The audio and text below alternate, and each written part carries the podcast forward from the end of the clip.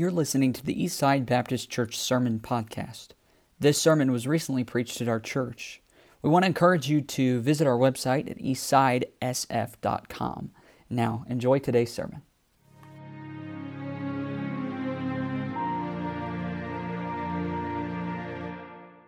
Thank you, Olivia. It's a great question uh, that we all need to be asking ourselves. And do they see Jesus in me? That really is our life's purpose, is to convey the image of Christ in our lives. So appreciate that message in song this morning. All right, we're going to be in Mark chapter 1, one, one more time out of Genesis this morning, Mark chapter 1. And as you turn there, go ahead and stand out of respect for God's word. Mark chapter 1. And uh, we'll, uh, again, we we've been out of Genesis for a couple of weeks, and we'll be, Lord willing, getting back to it next week. Last two Sundays, I focused more on the Christmas, parts of the Christmas story, the aspects of the Christmas story. This year, I'd like to challenge you with something more connected to the new year. Being the first Sunday of the year, it seems like a good opportunity then to convey some things that, have been, that are on my heart. Um, the, this time of year lends itself to setting goals and and trying to reach goals and starting over and having a fresh start. And, and I'm all for motivation to take some steps, especially in the Christian life. And I don't want to miss some of the momentum that you have with a new year. And this, this story really is about uh, an unsuspecting group of people who were about to start something brand new they weren't, they weren't envisioning. They weren't, they weren't picturing that this was about to happen. It's an opportunity, though, to change the world by following Christ for the disciples. Let's look at Mark chapter 1. It says in verse 14, is where we're going to begin. Mark chapter 1, verse 14. It says, Now after that, John was put in prison. Jesus came into Galilee preaching the gospel of the kingdom of God and saying, The time is fulfilled and the kingdom of God is at hand. Repent ye and believe the gospel. Now, as he walked by the Sea of Galilee, he saw Simon. Uh, what's, what's Simon's other name? Simon Peter, okay? Simon's other name is Peter. Simon and Andrew, his brother, casting a net into the sea, for they were fishers. And Jesus said unto them, Come ye after me, and I will make you to become fishers of men. And straightway they forsook their nets and followed him. And when he had gone a little farther thence, he saw James the son of Zebedee and John his brother who also were in the ship mending their nets. And straightway he called them, and they left their father Zebedee in the ship with the hired servants and went after him. If I had a title this morning, I, I would call it Drop Your Nets. If I had a subtitle, I might would say Live for Me or Live for Christ. That is the question. Drop your nets is the focus this morning, and let's pray and ask God to help our time together in His Word. Father, we come and humble ourselves and pray that you would use our, help us to use our time wisely, God. I pray that you would help us to engage, that you would use this, this passage to speak to us in a special way. Praying that you would work on hearts that are here this morning. God, do something special among us. God, we pray that you bless the reading of your word in Jesus' name. Amen. Thank you. You can be seated. I had a, a, plan this morning. I was going to start by giving a fishing illustration because we're talking about fishermen. But I have a confession to make to Eastside Baptist Church is that, that is this that I am a terrible fisherman. And, if, and uh, we've got some fishermen in the, in the room here today, and you probably wish I would have started with a good fishing illustration, but as you'll see later, I'm going to demonstrate something. Um, I just don't have the gift. I don't have the knack. My dad, I grew up in a fisherman's home. My dad would take me and my brother fishing. My brother's seven years younger than me.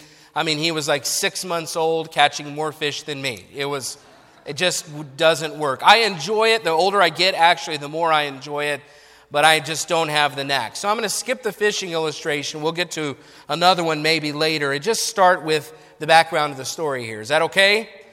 All right. Thank you, Heath. Okay.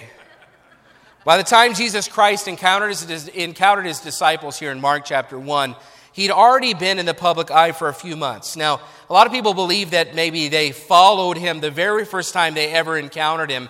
Uh, but this was not their first introduction to Jesus Christ. His fame as a teacher had been spreading. People knew about him. I'm two of the men in our text, Simon Peter and his brother Andrew, they were clearly disciples of John the Baptist, and so they were already aware of Christ. John the Baptist baptized Jesus. If we were to go over to John 1, we won't this morning, but we would see that Andrew was actually standing there next to John the Baptist when John the Baptist declared, Behold the Lamb of God, talking about Jesus Christ. So, Andrew, it says in, over in John 1 that at that point, Andrew actually went to uh, Jesus, went to Jesus' house with him, spent the day with him.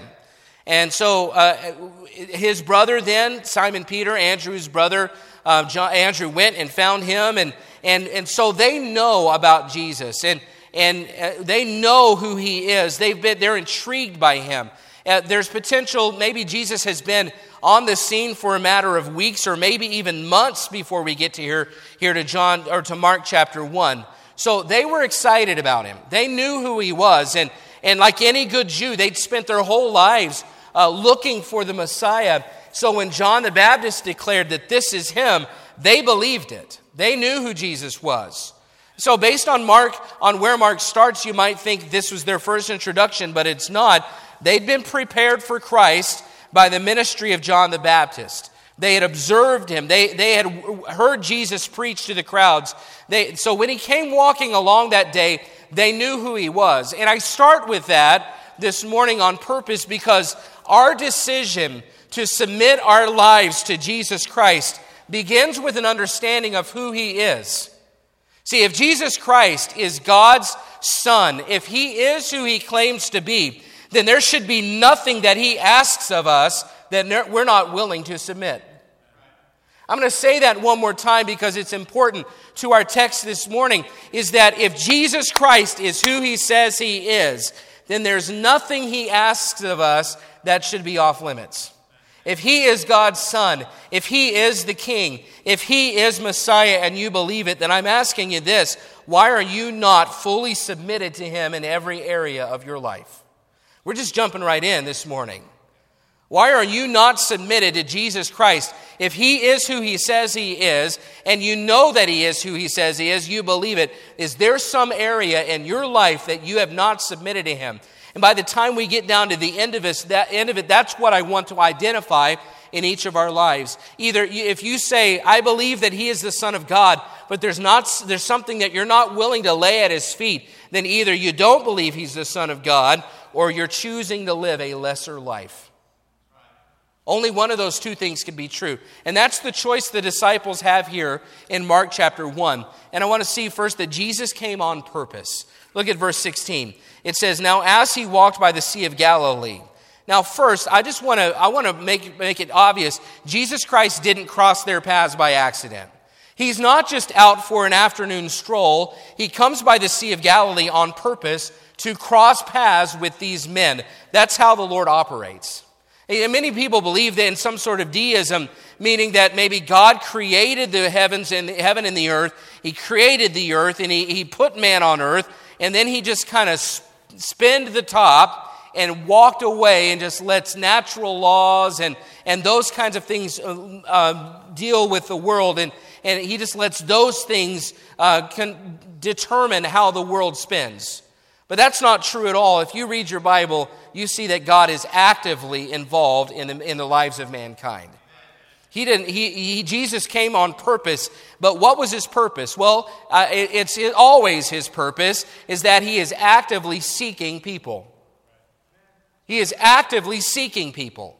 That's what he does. He knew where those fishermen would be, so he comes to where they are. And listen, he always knows where you are. He's interested in your life. He cares about you. And if you've ever wondered if the holy God of heaven notices you, not only does he notice you, but he loves you and he seeks you.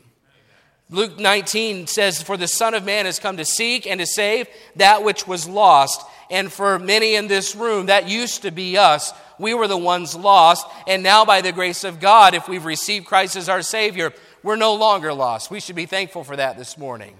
He came to seek and to save that which was lost. He knows where you are and He seeks you. And this morning, if you'll pay attention, it will become obvious that He's at work in your life, just like He was at work in the lives of these two fishermen. So Jesus came on purpose, but the disciples also had a purpose here. Their purpose, again, is, is found here. It says, Now he walked by the Sea of Galilee, verse 16. He saw Simon and Andrew, his brother, casting a net into the sea, for they were fishers. You're asking, okay, Jesus Christ's purpose is to seek men. He's coming for a reason. These, men's, these men had a purpose as well, and that they, their purpose was they lived to fish. We've got some real fishermen in the room. How many of you call yourself a real fisherman? Okay, you love to fish. Okay, we've got a few of you up here. Well, I mean, no wonder South Dakota didn't have a lot of fishermen. The water's normally frozen half the year, so I don't know how that works. If anybody ice fishes, I'd love to go sometime, by the way. And uh, be out there for about five minutes, then ready to go home. Okay. You got some real fishermen. You know, these men, they were real fishermen. These men lived to fish. The, the, Sea of Galilee was a very busy fishing place. And it's called a sea, but it wasn't really a sea. It's, it's really more of a large lake, but there's an abundance of fish. And you can imagine how important the fishing industry was to the nation of Israel. Fish was their primary meat. There were, all, there were a lot of full time fishermen out on the Sea of Galilee. These men were not fishing for sport. This was their livelihood. They were probably even prominent fishermen with, with a successful business. If nothing else, they lived to fish and they fished to live. This is their purpose. So when Jesus comes by, it says that they were casting a net. And, they, and, I, and I bought a net. This is a casting net. And I don't know much about these things. So, as, as I already told you, I'm not a very good fisherman. But apparently, Here's how I would cast the net. Well, what they would do is they would cast this into the water, and it would be much bigger than this, but they would cast it in such a way that it would lay open, all the way open like a large circle. Here's how I cast it, okay? Ready? I open up the circle so it does what it's supposed to do. There it is. So a large circle, they would throw it, it makes a circle, there's weights around the outsides of the net, and that net would sink to the bottom, and then they would pull it back, and the weights would drag along the bottom. And as they did, the fish would be caught in the net. At least that's my understanding. A lot of people use these to catch bait, and my, my, uh, my motto is why are you going to catch bait if you're not going to catch anything else, okay? So, this is the net, very similar to what they would use. They would throw it out in the water. They would throw it in such a way that it would open a large circle and, and it would catch, catch the fish and they would pull it back into the boat. And sometimes they would bring in hundreds of fish at a time. They, they, this was their life. And I know I've been joking about it, but folks, this net represents the purpose of the disciples. This was their life, it was their livelihood. They lived for the net, they lived for the fish. But I want you to look at what Jesus tells them when he comes by. In verse 17, it says, Come ye, Jesus said, and then come ye after me, and I will make you to become fishers of men. See, they knew what he meant. He, they, this wasn't an offer to go grab lunch. I mean, John the Baptist, their mentor, their, their leader, had been arrested and, and they were without his presence and they were probably had no guide and they didn't have any direction. They were probably at a loss at this point, reeling from that. They, so when Jesus commands them, he comes along and says, Come ye after me. There may not, there, they may not have known all that it meant. I'm sure they didn't know all that it meant, but they knew what he was saying. He was telling them, It's time for you to find a new purpose. It's time for you to find something bigger than what you've been spending your lives doing. It's time for you to follow me. And he says, I will make you fishers of men. If you'll follow me, what I'm going to do is I'm going to change your purpose from something that's fairly small to something much more meaningful. He's not saying, now listen, I'm, you're never going to fish again. No, because we know they fished again. They still, at times, will go out on the boat. They would fish. They still had to take care of their, their families and things like that. Uh, but what he was saying is, though, that this, repre- this will no longer represent your life's purpose. See, notice this isn't a suggestion, it's a command from the Lord. He was asking for this upfront, nothing held back commitment to drop everything and follow him. These men are born fishermen. All they knew was fishing. Their lives depended on the money they made from it. Their families depended on the business. The second, and the second set of brothers in this story, James and John, a couple verses later, they were in the boat with their father.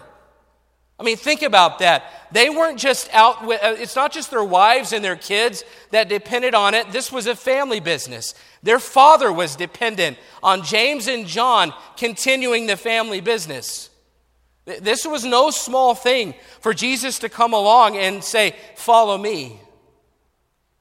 Which makes Andrew and Simon's response fascinating. It says, and straightway, it says, straightway they forsook their nets. And then he goes a little further and he sees James and John, and they're in the boat with their father Zebedee, and they're mending nets. And it says they left their father Zebedee in the ship with the hired servants and they went after him. So I just want to just give you an idea of what's happening. You got, you've got Peter and Andrew, and they're throwing the net in the water. They're fishing, they're casting their nets. You've got James and John, and they're in the ship with their father, and they're mending their nets. Both sets of brothers are holding nets. Jesus comes along and he says, Come ye after me, and I will make you fishers of men. And what do they do? Simon and Peter and James and John, lifelong fishermen, they looked at Jesus and they looked at their nets and they dropped their nets. And they walked after Jesus to follow him. How would you feel if you're Zebedee and you're in the boat and your sons, who you raised to be fishermen, who you raised to give the family business to, they leave you mending nets with the servants? It would have been devastating to the business. Luke 5, if we read Luke 5, it says specifically Simon, probably Simon and Andrew, but Simon and James and John were in business together. They were business partners. So you've just lost most of the key men from the business at the same time if you're Zebedee. How do you recover from that? How do they not, others would think, how do they not think of their father? How do they not consider their families? How do they not think about their legacy? How do they not think about their livelihood? Uh, it's a little shocking until you start to think, okay, Jesus came with a purpose and the disciples had a purpose. And in that moment, in the boats, the disciples recognized that Christ's purpose was greater than theirs. See, remember, these men, they knew who Jesus was. In their minds, if he really is the Messiah, they couldn't lose by following him. Their best option was to follow. If he truly was the Son of God, they'd be fools to hold on to their purposes. They'd be crazy not to follow. They, would heard his message. They heard men, their mentor, John the Baptist, say, Behold the Lamb of God. They'd spent time observing Christ. They believed who he said he was. And because of that, they realized this truth. And I want you to hear it. This, and it's similar to what I've said in recent weeks, but I want you to catch it. What they gave up to follow Christ was nothing compared to what they gained. What they gave up to follow Christ was nothing compared to what they gained. See, a few weeks ago, I preached on Mary and her response to the angel and her God's plan for her life, and it was very similar to this. And the truth is, this principle can be seen all throughout Scripture. Is you could also almost make it the point of every passage you ever preach, and that what you give up to follow Christ is nothing compared to what you gain. So think about what the disciples were leaving. I mean, they were going to lose business for sure. They were going to they were going to have, uh, money was going to be tighter. Uh, they were likely going to lose some, uh, some family and, and business relationships. They were, they were likely going to um, have to endure some mockery for leaving their family business behind and, and following Jesus. I mean, we know that not everyone loved Jesus. I mean, money and provision would get tight. These are all important things. But what I wanted, want you to see this morning is but when they measured what they would gain by following Christ, all the other things moved down on the list of priorities. See, all of those things are important, but if Jesus Christ is who he says he is, then he automatically deserves to be on the top of our priority list. So when he said, I'll make you fishers of men, they knew what he meant. That you, what you're doing is necessary for your families, it's, and it's necessary for your business. But in terms of difference making, get this transition here. See, what Jesus Christ was saying, he says, What you're doing, it matters. It's important for your family, it's important for your business, it's important for your livelihood. But what he's saying is, but in terms of difference making, what you're doing is about this big. See, if you'll follow me, I will take you from living this much of the life you were meant to live to living this much of the life you were meant to live. See, you can go from being this big of a difference maker in the world. This is what he's saying. You can go from being this big of a difference maker in the world to being this big of a difference maker in eternity. See, right now, what he's saying is right now you fish for fish. Right now, you do what you do for food and money, and both of those matter, but you can't carry either of those into eternity. See, I can turn you into fishers of men because, and listen, men live forever somewhere. So you can go from doing something that makes a temporary difference to changing the world. And they did. We see that these disciples, by following Christ, these were the men that turned the world upside down. And if you believe, Jesus is saying, if you believe that, that I am who I say I am, then you'll have to trust me that I'm more than capable of providing for your family and providing for your physical needs if you put me first in your life. And he confirmed that in Matthew 6, which is a principle I, I, state all the time. But seek ye first the kingdom of God and his righteousness, and all these things shall be added unto you.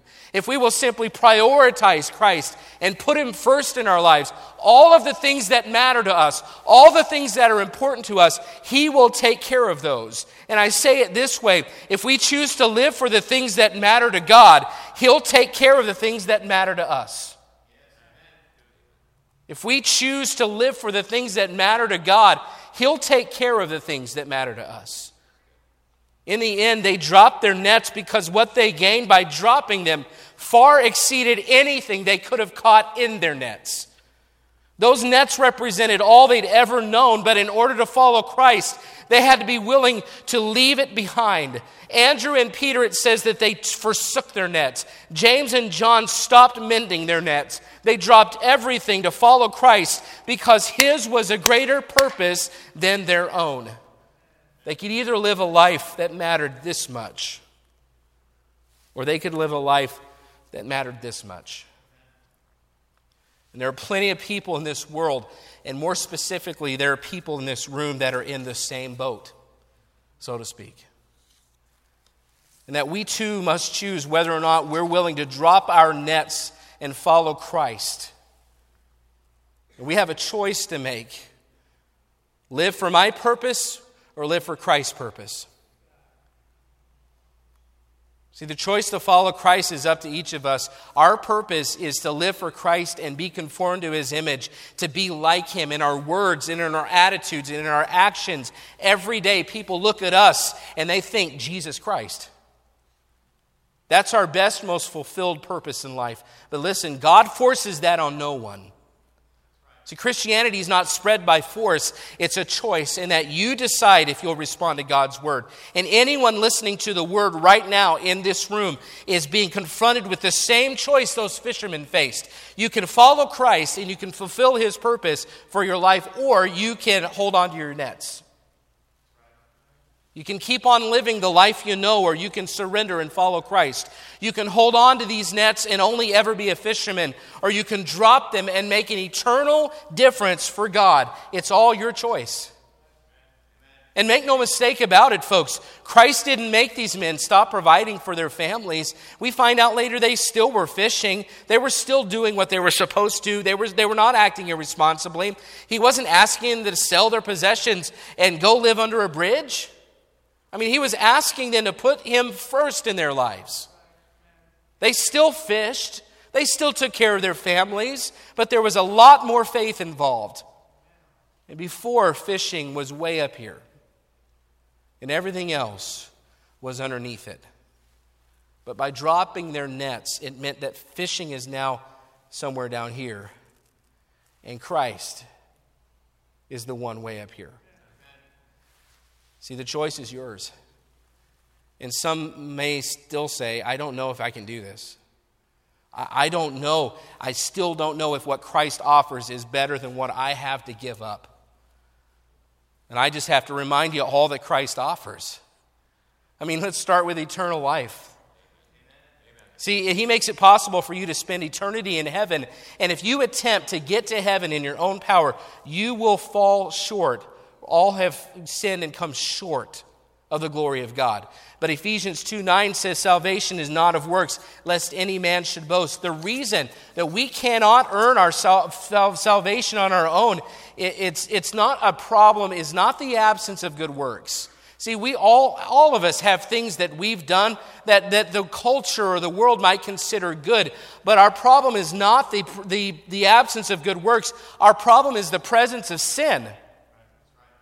We could work all we want to, but if our sin's not taken care of, then the Bible says our righteousness is as filthy rags. It's not about good works. It's about the fact whether or not that we have sin, and if our sin has never been taken care of, then we can work all we want to, and it'll never be good enough. Romans 6 says the wages of sin is death, and it sounds hopeless, except the second half of that verse says, But the gift of God is eternal life through Jesus Christ our Lord. Jesus was made to be sin for us who knew no sin, that we might be made the righteousness of God in him. Listen, our plan, if we were to do this on our own, and we said, well, you know, I'm, I'm working on my own and I, I, have got my own plan. I'm, I'm doing this the best I can, and I really think my plan's going to work. No, listen, our plan, we could work it our whole lives. We could work our fingers to the bone. We could do everything we could. Our plan would never be good enough. But God has a plan that is good enough. Jesus Christ died on a cross for your sin in your place. And, and, that's the difference between our plan and Christ, is that our plan will never be good enough, but Jesus is all we need. So to keep your net some of you, when it comes to salvation, you have a net that you're holding on to. And it's your net of good works. And you think, well, my good works are going to get me to heaven. They'll be good enough. I can, I can surely outshine everybody around me. But it's not about outdoing everybody around you. It's about whether or not you can do enough to cover your sins, and you can't.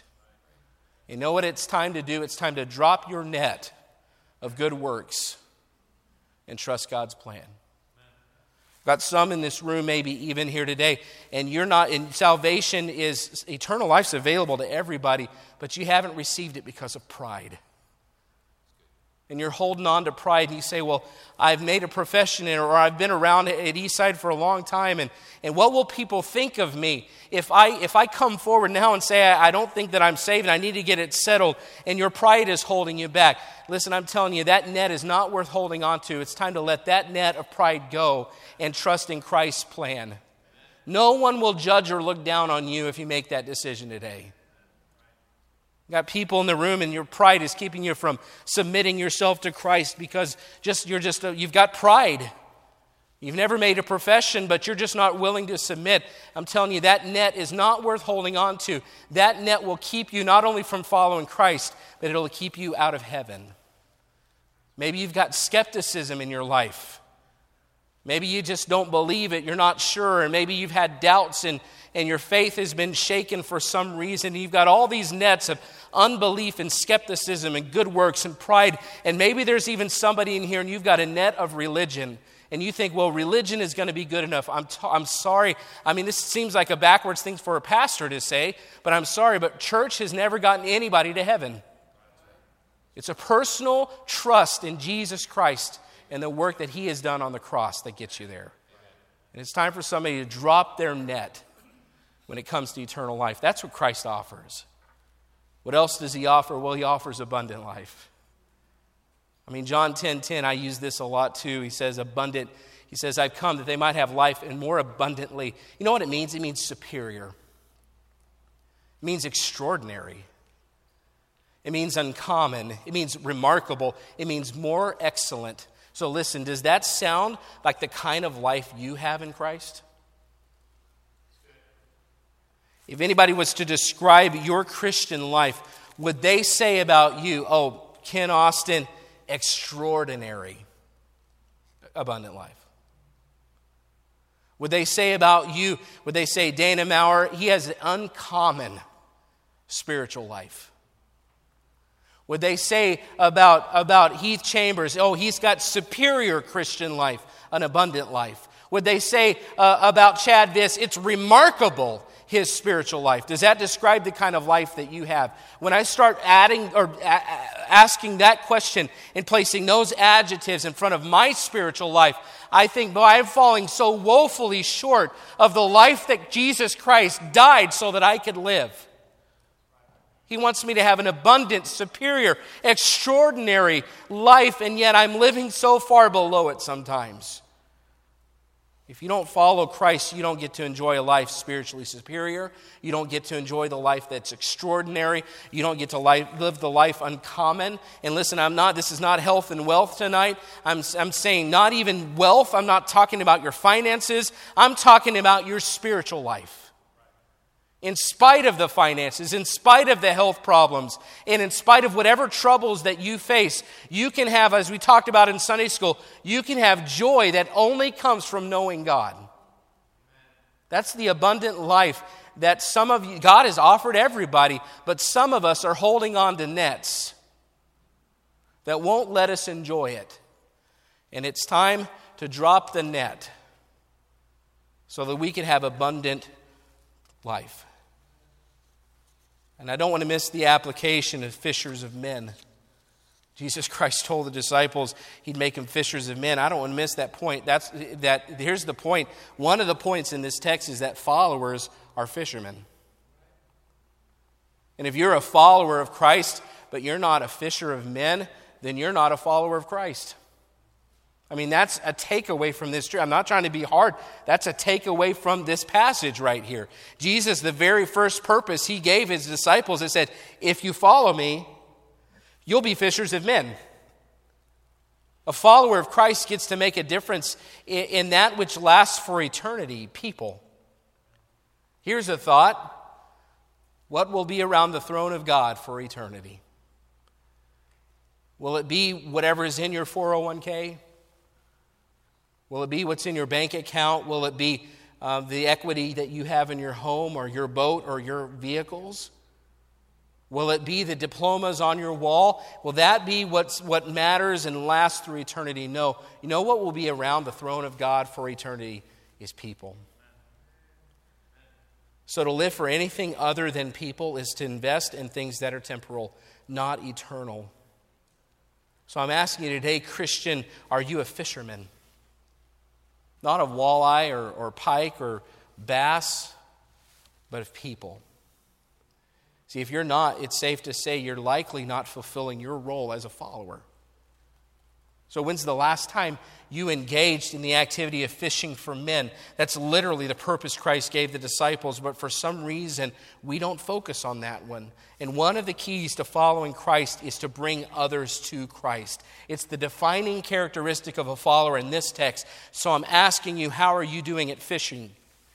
You say, well, you know, coronavirus is really kind of thrown a monkey wrench into my plans to invite and tell people. And you know, people just don't like to be approached and all those things. And I so I just I haven't been doing it very faithfully. Or say, but Saturdays are my one day, and I really I know I need to get out and I need to maybe blitz and put some flyers on doors. But you know, I only have one day, and that's my one day off. Listen, we all have nets. Everybody has a reason we could use, an excuse we could use to not engage in fishing for men. But if you're a follower, there's no excuse good enough. What nets are you holding on to when it comes to fishing for men? Because it's time to release some of those and get back to our purpose for being a follower. We all have nets. What are you holding on to that's keeping you from following Christ? Is it a career? the appeal to make more money and have more stuff, it, it's, it's appealing. Financial security, I mean, we all want that, but we don't get to keep any of it. I mean, it doesn't last into eternity. So if your life decisions and schedules are solely defined by a job, I challenge you to evaluate it to make sure it's not a net in your life. I mean, the disciples, they weren't told to stop providing for their families. They were told to put Christ first and let Him provide. And what I'm asking you this morning is make 2021 the year that you prove that promise by putting Him first. And what you gain by following Christ is worth what you'd give up by focusing on your career or focusing on your finances. Maybe somebody in here, your net is your time. Your time spent with the Lord is the most important time investment of your week. But there are so many things that crowd it out. I mean, we all have a long list of nets that crowd out our time with the Lord, and we're not giving Him what He deserves. And whether it's through a church family, at church, or your own personal time, what nets need to be dropped so that you can invest in what matters most in your life? And 20, make 2021 the year that your relationship with Christ receives the time that He deserves. And you say, Well, I just don't know what I can give up, or I go to bed so late because I'm working so hard, it's hard for me to get up. Listen, I get it. We all have nets. But let me ask this what brings the most return? A busy schedule or your walk with God? And when you think of it that way, then when I think of the fact that the most important time I spend is with the Lord every week, it's a pretty easy then decision for me to drop in that. Because that matters more. How about fear? There's a lot of people walking around in our culture with a net of fear. 2020 was the year of fear. 2021 doesn't have to be. But see, a lot of people, they live their life fear of the unknown, and they're walking around with this net. It's a security blanket, and they're afraid of everything. And I, listen, I understand. It's not like it's, it's just completely um, you know, just crazy that, you know, people have fear. I mean, when, when all you hear is bad news, no wonder there's fear. I mean, maybe it's a virus or the stock market or it's government overreach, whatever it is. Listen, fear is a net. Fear will keep us from following Christ like we're supposed to. You can't follow the Lord and hold on to fear. And Christ's alternative to fear is faith and choose to make this year about what you can do for the Lord out of faith rather than what your fear stops you from doing for the Lord. Just make a decision to say, no, this is a year of faith. I've been, I've been captivated or captured or set back by fear for far too long, and it's time for me to take some steps of faith. So I'm asking, what steps of faith does He want you to take in 2021? What you gain by operating by faith far outweighs what you'd lose living in fear. Maybe your net is self focused. You know, this is a time in history where it's creating a culture of self focused people. We've always tended to pride, always. We're, we're not being encouraged, though, now to reach out or to people or even talk to people. We're not even being encouraged right now to get close to anybody.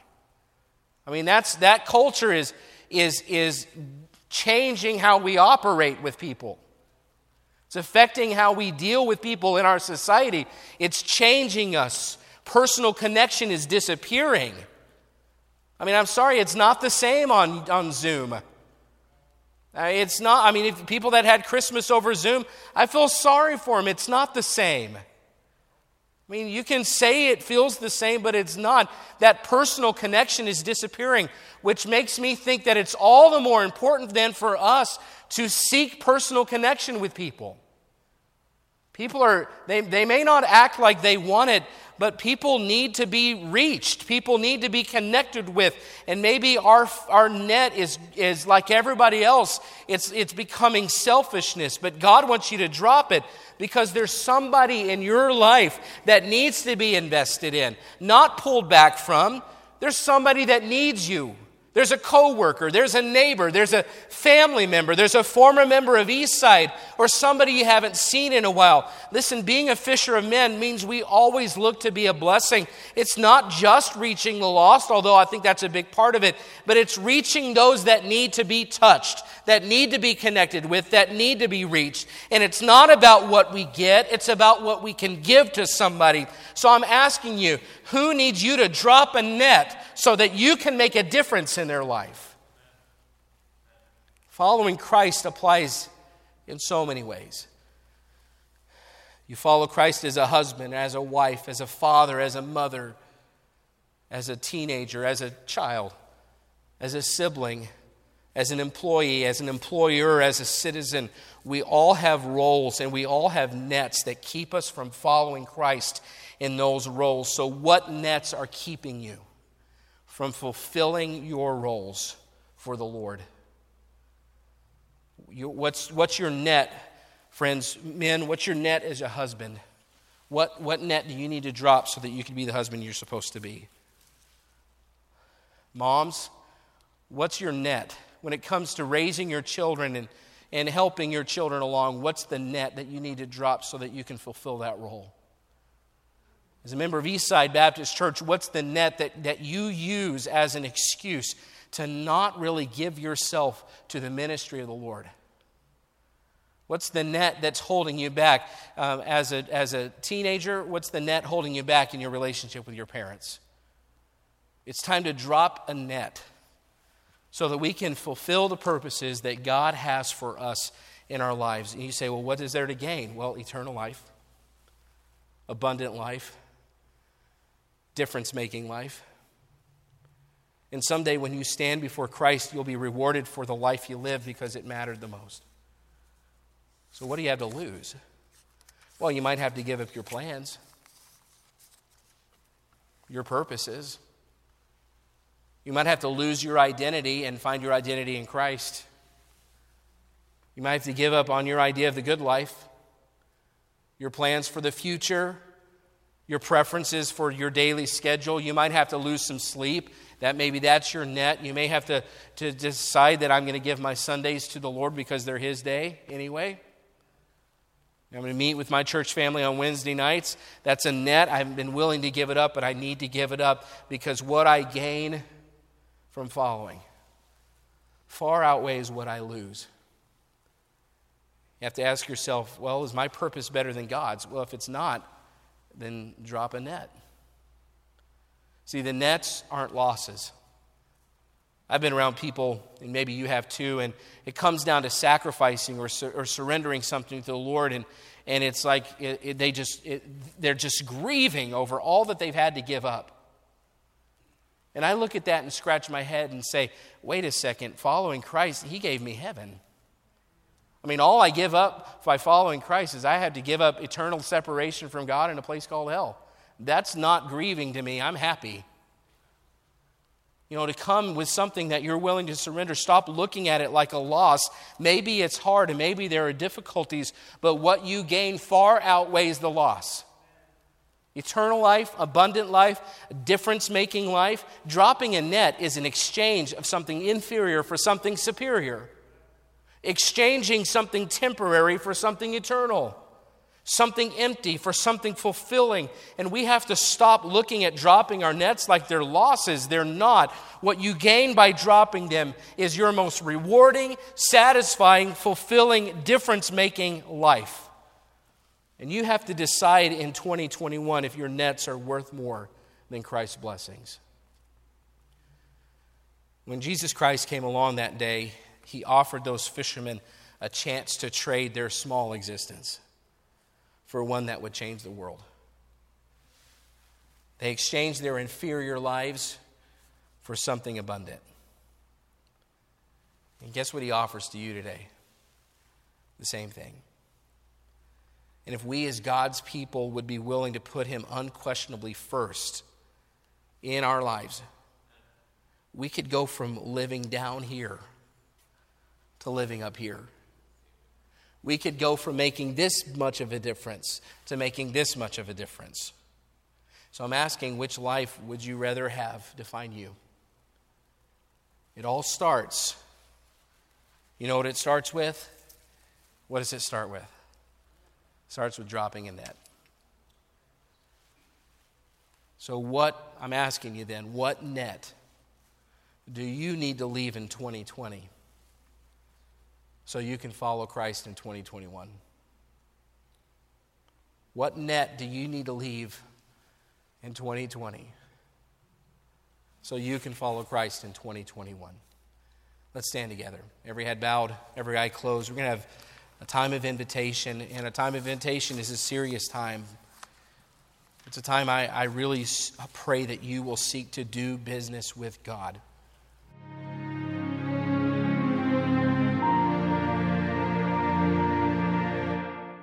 We want to encourage you to visit our website at eastsidesf.com.